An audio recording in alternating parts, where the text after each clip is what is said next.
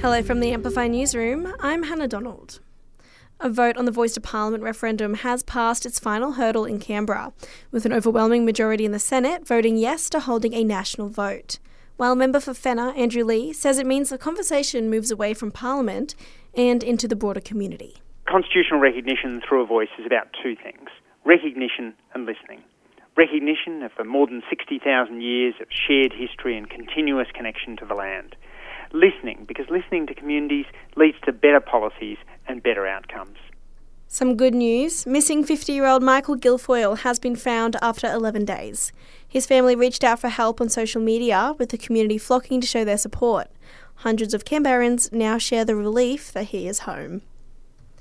375 kilos of meth concealed inside plastic pallets has been seized in a global crackdown. Three men in Sydney have been charged as part of an international investigation into a Mexican organised crime syndicate. Detective Superintendent Christy Cressy says the drugs were picked up in a number of countries, including here. Operation Eldia began after several shipments of methamphetamine hidden in pallets of frozen fruit were seized in Los Angeles, Sydney, Hong Kong, and New Zealand. Despite Aussie rental prices soaring, tenants are reporting feeling icy in their homes.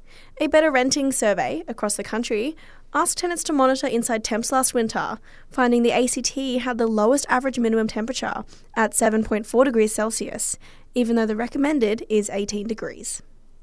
And junk food ads could soon be wiped from TV screens in a bid to curb childhood obesity.